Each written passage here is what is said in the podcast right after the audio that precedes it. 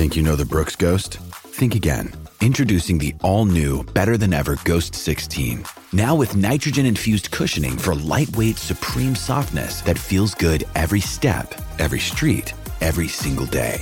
So go ahead, take your daily joyride in the all-new nitrogen-infused Ghost 16. It'll turn your everyday miles into everyday endorphins. Let's run there. Head to brooksrunning.com to learn more. Ryan Reynolds here from Mint Mobile.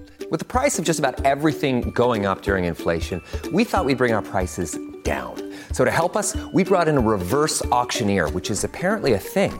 Mint Mobile Unlimited Premium Wireless. How to get 30, 30, how to get 30, how to get 20, 20, 20, how to get 20, 20, how to get 15, 15, 15, 15, just $15 a month? Sold! Give it a try at mintmobile.com/switch. $45 up front for 3 months plus taxes and fees. Promo rate for new customers for limited time. Unlimited more than 40 gigabytes per month. Slows full terms at mintmobile.com. Welcome back. We have flags at half staff, the all-business Crimson Tide, and the weather ahead. My name's Ike Morgan, and we're down in Alabama.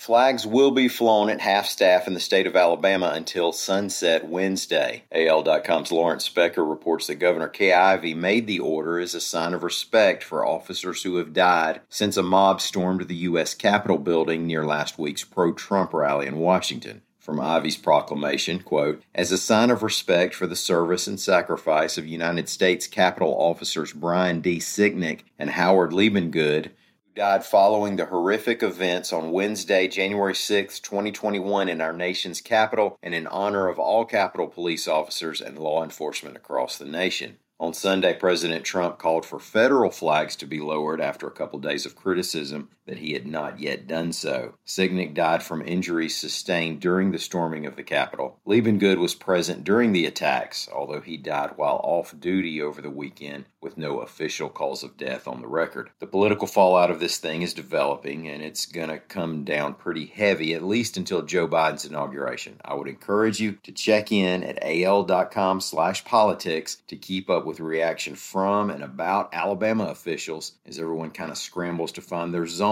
on the impeachment efforts and a post-Trump Republican Party.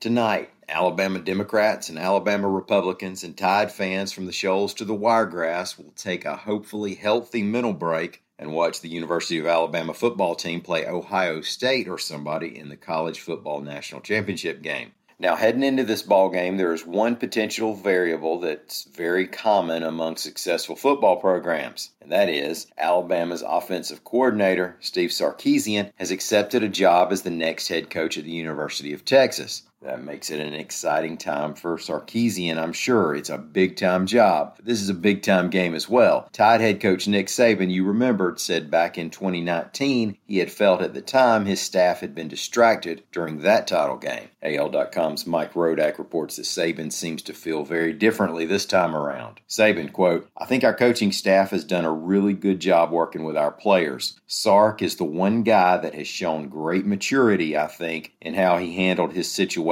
moving on to be a head coach, which is what he's worked for, and we're happy for him relative to the opportunity that he's created for himself by the great job he's done for us here." TV time for the Tide Buckeyes game is 7 p.m. It'll be shown on ESPN.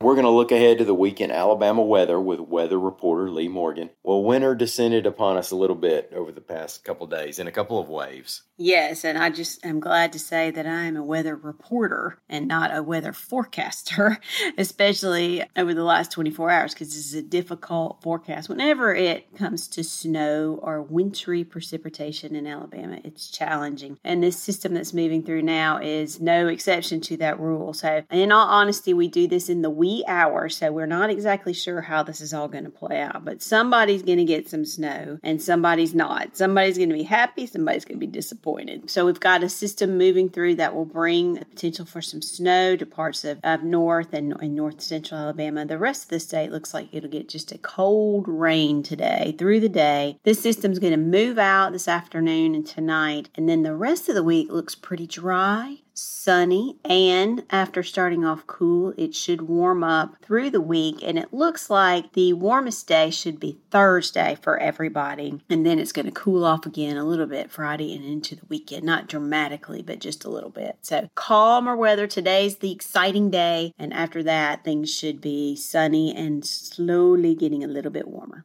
Yeah, it's not the worst. It's not the worst. No, we'll get the groundhog out before too long. Oh, Lord, don't say that. All right. Well, thanks, Lee. We appreciate it. No problem. Thanks, everybody, for listening. We'll be back here again tomorrow. Until then, come on and see us anytime you can on the World Wide Web at AL.com.